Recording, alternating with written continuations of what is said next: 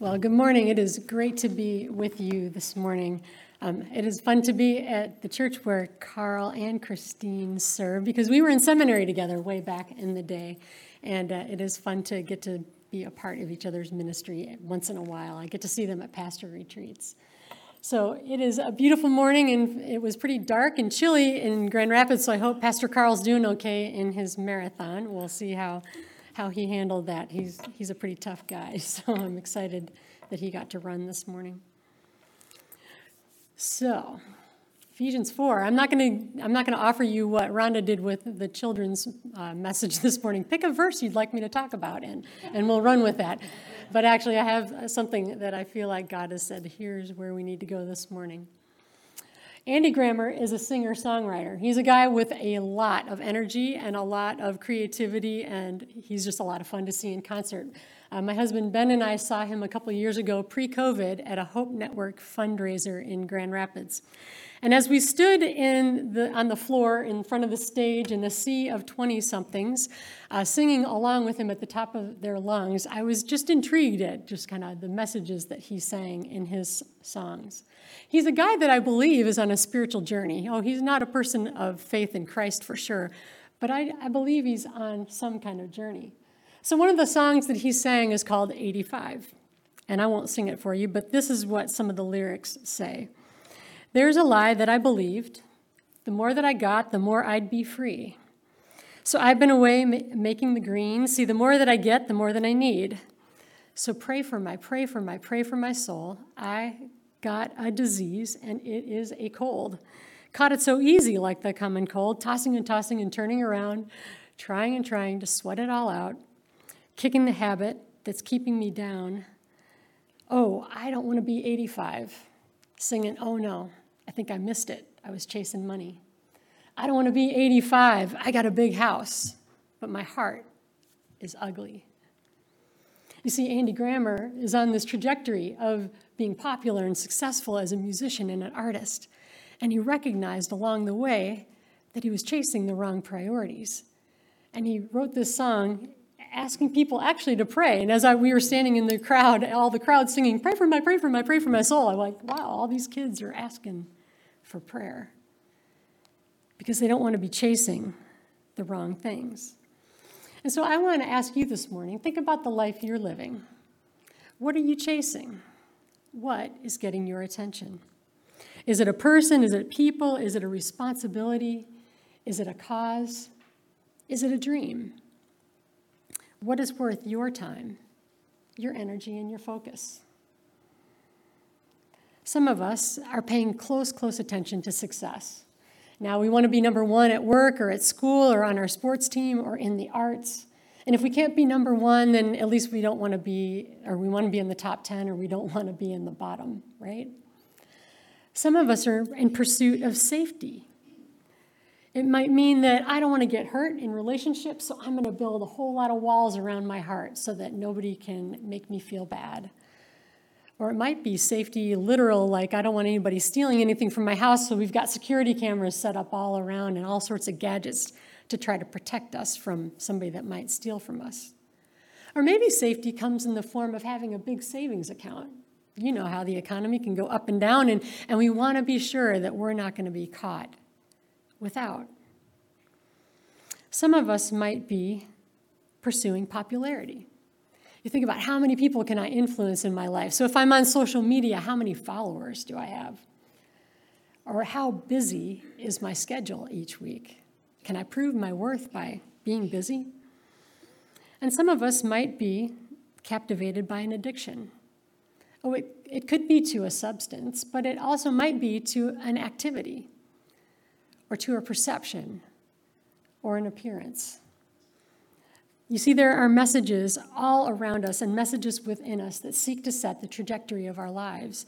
And those messages seek to inform how we spend our time each day. May we be aware of the voices that we're listening to so that we might pay attention to the things that matter the most. And so, what I want to ask you this morning is what are you chasing? What's got your attention? And as you hold your answers to those questions, we're going to take a look at what Paul wrote to the Ephesians in chapter 4. His letter guided followers back then in that complex city that was full of lots of chaos and disruption and disagreements and a lot of different messages around what people ought to be pursuing in life. He talked to people back then about what it looked like to follow Jesus, but his words are so appropriate for us today because something is calling each one of us. But more important, someone is calling us. So you've been in this series on in Ephesians, and I trust that the first three chapters of Ephesians have set the stage well for what we're going to talk about today. But just a quick review. In, in Ephesians chapter 1, verse, starting in verse 4, we read this In love, God predestined us for adoption to sonship through Jesus Christ in accordance with the pleasure of his will, to the praise of his glorious grace, which he has freely given us in the one he loves. In him, we have redemption through his blood the forgiveness of sins, in accordance with the richness of God's grace, which He has lavished upon us. If we jump over to chapter 3, starting in verse 17, we read this I pray that you, being rooted and established in love, may have power together with all the Lord's holy people to grasp how wide and long and high and deep is the love of Christ, and to know this love that surpasses knowledge, that you may be filled to the measure of the fullness of God. And so then we get to Ephesians 4, starting in verse 1. As a prisoner for the Lord, then I urge you to live a life worthy of the calling that you have received. This message is a call to an adventure. It's a call to something that has purpose and meaning that goes beyond our individual lives. I find it remarkable that Paul is in prison when he writes these words. He's stuck in a cell, chained to some some guards. And yet he knows that his life has a calling. And he does not let his circumstance interfere with living out that call. And so he urges people back in Ephesus and he urges you and me today to live a life worthy of the calling. And Paul's understanding of this life that he's living and the life that all followers of Jesus are called to live is grounded in God's intention since the beginning of time. It's grounded in love, in God's character. God's love is beyond our imagination, but as Ephesians 1 talks about, it meets us in the deepest places of our lives, offering us forgiveness and restoration and reconciliation. From this foundation of love, Paul says, live a life worthy of the calling. Now, before we get to the calling part of this, I want to pause for a moment because I don't want us to miss something essential. We are called to live a life. You have a life that is worth living. Did you hear that? Your life is worth living. Too many people in our world can't see that today. Whether it be, um, some people can't hope for something like that or even live like they do believe that is true. It might be that depression or anxiety or rejection speaks to these vulnerable, tender places in our souls. And we begin to um, feel like the life that I live doesn't really matter all that much because I can't make that much of a difference in this world. I think all the things we've been dealing with around the pandemic for the past year and a half has certainly amplified that in people's experience. That isolation can lead to depression and anxiety and feeling like my life really doesn't matter all that much. And when we start believing that message, then we start acting out of it. And our feelings of hurt or rejection can then cause us to reject other people. Back when I first started in ministry, about 30 years ago, I was a youth pastor. And so I was speaking at a, high, at a middle school retreat in Wisconsin at, at a covenant camp there. And I was talking about kind of this idea that God, God loves you and God has a plan for your life. And so I was asking kids to think about what is it that makes you happy or what makes you feel good. And so I had a few of the, the middle school kids on stage with me. And so I asked this one boy, I said, Hey, Mark, what makes you happy today? And he looked at me and he goes, I'm happy I don't look like you. and, and, there was this weird laughter in the group, and like over a hundred kids were like, "Is that funny? I'm not sure." And I looked at him and I said, "I'm glad you don't look like me either. that would be weird." But I thought, wow, this, this kid is struggling. And he was like, maybe I can take a shot at the speaker and that'll make me feel better because everybody will laugh at me and it'll be awesome. We do weird things or we say weird things sometimes when we feel desperate or when we feel hurt or rejected by people. And sometimes in those awful places, suicide can seem like that is the best response. On the other end of the spectrum, for other people, pride, success, arrogance, or personal aspirations can speak to the deepest places in our souls where we believe that what matters in my life is what I can make of it, how I can succeed, what I can do to have position or power.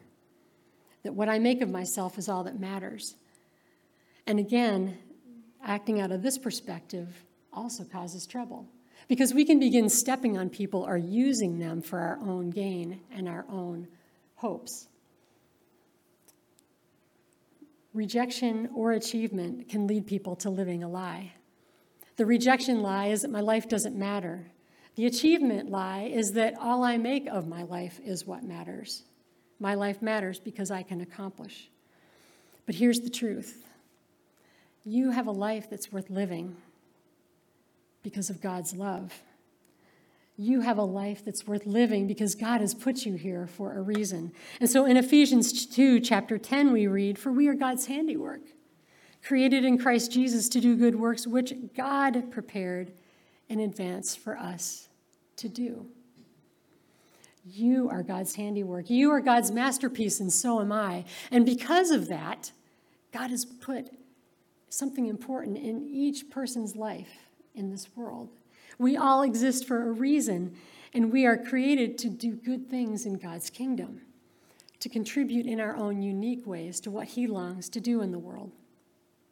So, the very first point I want to make this morning is because of God's great love, your life is worth living. May we not sell ourselves short and give in to live for something less than what we were created for oh, I don't want to be 85, and I don't want you to be 85 singing, oh no, I think I missed it. May the love of God draw us away from lesser dreams, from lesser goals, and from distractions that are superficial, that are less than what God hopes for us. So, if we embrace this reality that my life is worth living, how do we, how do, we do that? I believe it begins with slowing down with taking time in silence and solitude each day, even if it's five minutes, to settle into God's presence so that we can remember and begin to understand God's love that Paul writes is long and wide and high and deep and ought to fill our hearts with who he is.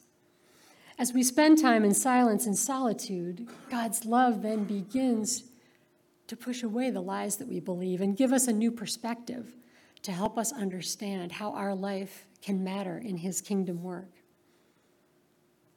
Esther is a woman I've known for quite a number of years, and she's a mentor to me. She's a spiritual director that I've been meeting with since I moved to Grand Rapids. When she was in her career, she was a business administrator in a bank, and she had a long, successful career. She'd been widowed twice, has a daughter who lives halfway around the country. She is somebody who has known love and joy and great connection, but she's also known deep grief and isolation and pain in her journey. And over the years, she has cultivated her relationship with God in this pattern of solitude and silence, saying, God, I need your love to define me, not my circumstances. I need your love to heal the pain in my life so that I can be a part of your work in this world.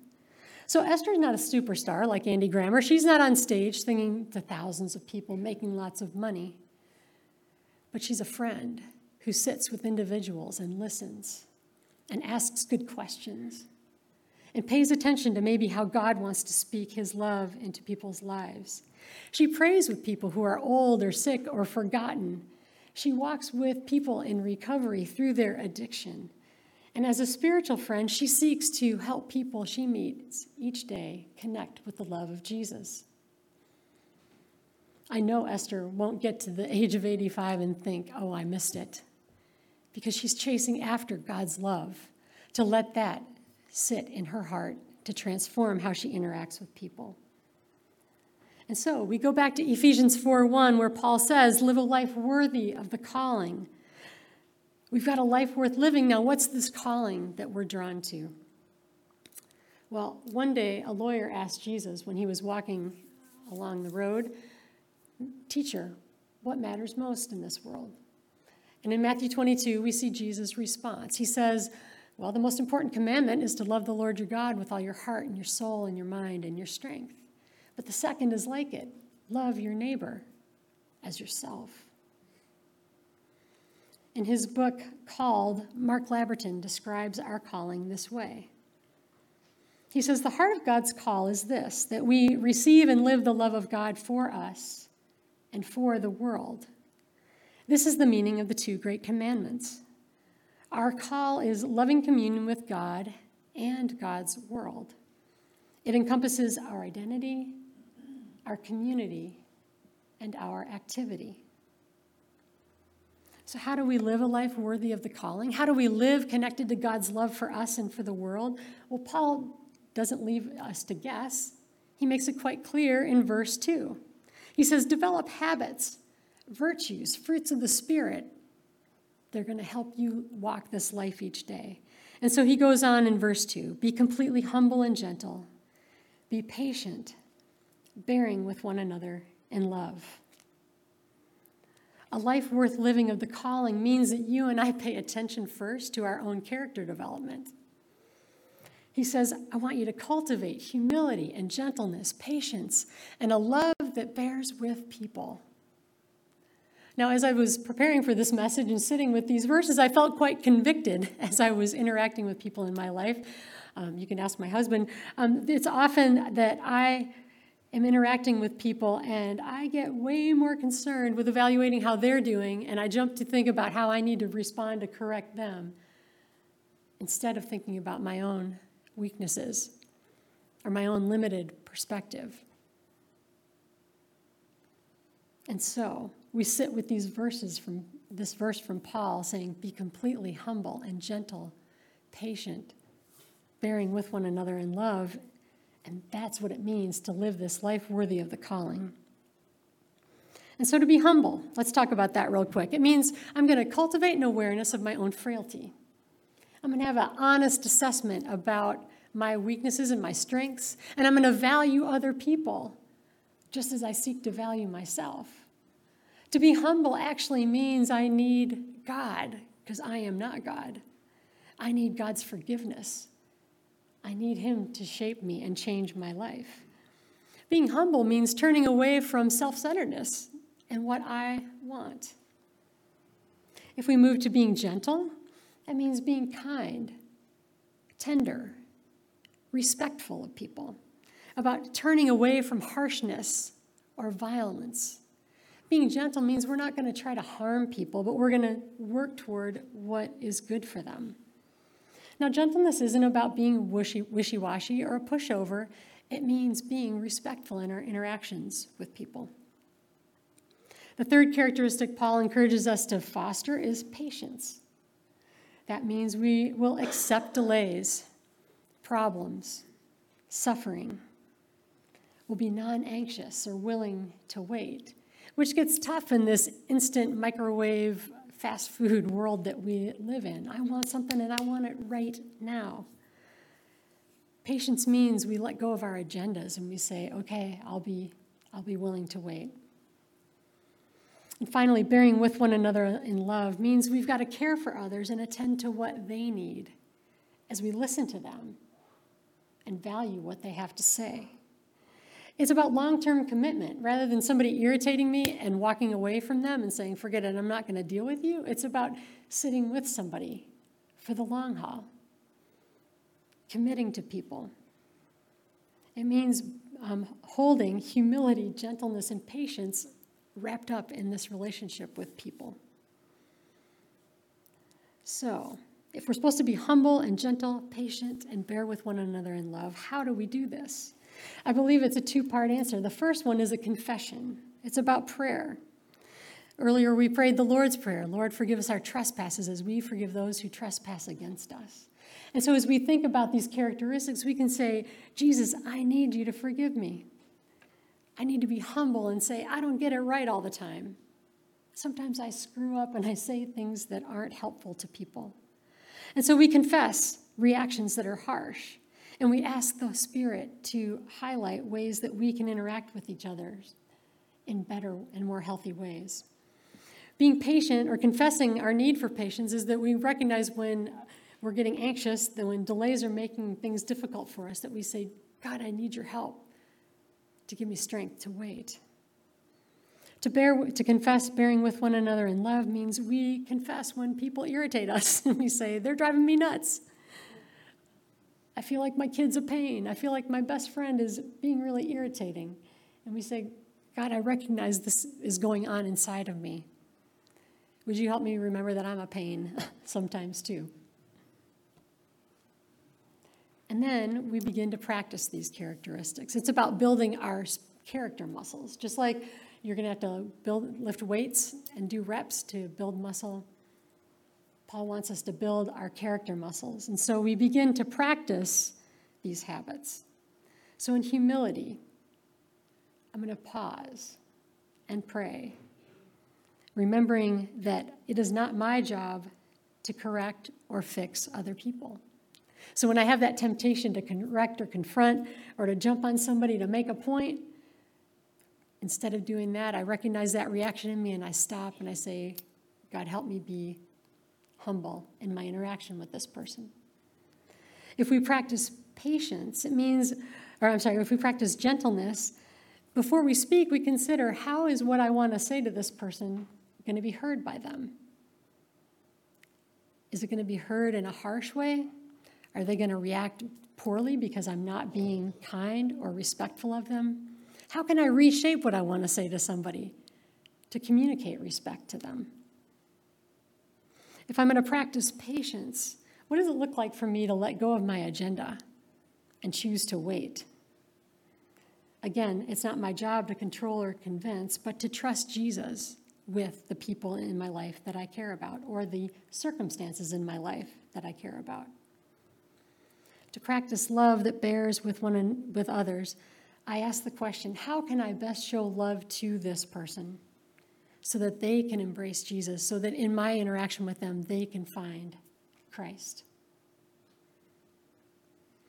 Paul Burns is a senior executive at Twitter. Now, you might not think somebody that is a, and he's a Christian, he's a builder, a dreamer, a husband, and a father. And you might think of Twitter, and all you might hear about Twitter in the news might seem like it's just this evil entity that's in our world that creates chaos. But Paul Burns is a Christian, and he's a senior executive who helps brands, businesses, and people understand the power of conversation to change the world. At work, he does some high level um, organization trying to help facilitate conversation, to help people get better at having conversation. But he also was wondering how do I do my job and also live out my faith? And he decided to start this weekly gathering of Christians and Jesus seekers to say, I just want to get people together once a week to have conversation. And he calls it Twitter Faith.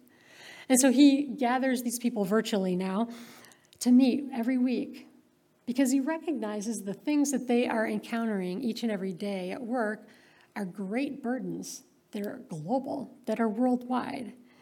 And so he wants to give believers a chance to talk about the weight of their work and the weight of the, of the messaging and the weight of the things that they have to do. But they don't just get together and talk about the concerns that they're seeing highlighted around the world, they actually pray for these things. So every week, this Twitter faith group gathers to say, wow, we're addressing or we're encountering very complex problems. But let's lift these before Jesus in prayer, asking Him to intervene in this world. And so, as there are uprisings in countries and factions that are fighting, they pray for that. As people are immigrating or migrating because of violence or because of hunger, they pray for that. As people encounter earthquakes and floods and fires and asking for help, they lift all these needs to Jesus every week. I think that's a remarkable thing. And I find it a little bit comforting to know that somebody in that system is actually seeking to bring Jesus into his workplace to say, how can, how can Christ make a difference in this world that we're living in? So Paul believes that an, Paul Burns uh, believes that an open, healthy, and loving conversation around topics, even when we disagree, is a way that followers of Christ can actually move toward more being like Jesus. And he's committed to those conversations each and every week at work because you can imagine that the Christians that he works with all don't agree about everything that they encounter in their job. But he's saying, unless we have conversations and we are gentle and humble and kind and respectful of each other, how else are we going to navigate the complexities of our work each day and the complexities of our world? And so, in our culture of polarities and division, imagine if Jesus' followers live a life worthy of the call, committed to cultivating habits of humility, gentleness, patience, and bearing with one another in love. I believe if we committed to these habits and these virtues and these practices, it would have a transformational effect on our relationships. It would have a transformational effect on our church communities and the big C church around the world.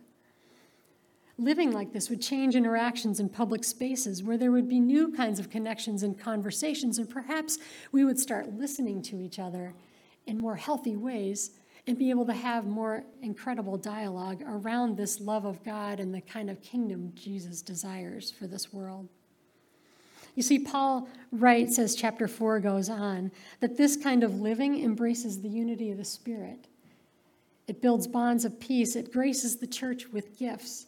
People are equipped to serve, and we all become mature together. And then a platform is created where we can speak the truth in love. I find it interesting that Paul says, live a life worthy of the calling. And he doesn't jump right to, and speak the truth and love to each other. Like, get at it. But he said, no, build all these characteristics and build this community based on these characteristics. So then you can have honest conversations in loving ways with each other. I think it's a beautiful vision for what the church and what the body of Christ can become. So you have a life worth living. What are you chasing? Is life with God at the very foundation of your attention? Is your intention each day to embrace the God of love? Your life is worth living, and our lives together are worth living. Your life matters in the kingdom of God, and our character as the body of Christ matters in the kingdom of God. And so, may we live a life with God and His love at the center, with Christ as the head of this body. May we pay attention to where He is leading and guiding and taking us. So, as I close this morning, I want to ask you what is one virtue you might consider paying attention to this week? Is it humility or gentleness, patience, or bearing with one another in love? What might it look like for you to cultivate that characteristic. I want to encourage you to take a step closer through spending solitude and silence with God this week and spending time in confession, saying, God, I need your help in this specific area of my life, that I might be transformed, that you might transform the relationships in the world around me. Let's not be 85 singing, Oh no, I think I missed it. But may we, may we chase after the things that Christ has created us for. So, as I close this morning, I want to end with the, the first four verses of Ephesians chapter 4 from the message version, because I love how Eugene Peterson translates this particular passage. In light of all this, here's what I want you to do.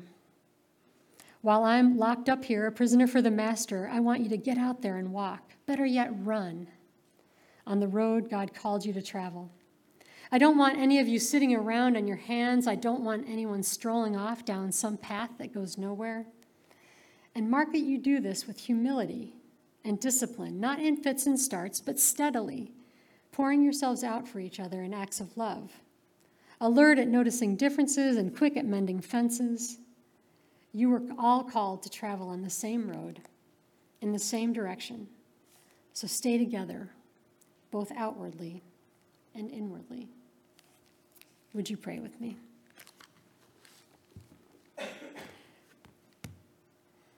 Jesus, we thank you for your love. We thank you for your grace and we thank you for the invitation to live a life walking with you. I pray, Lord, that you would continue to help us understand what it means to embrace your love and to let that love push the lies that we believe out of our lives. May we learn what it means to embrace humility and gentleness, patience, and bearing with kind of love, that we might be a part of this work that you have created for us for in this world. And so we offer ourselves to you, grateful for all you long to do in us and through us. We pray this in Jesus' name. Amen.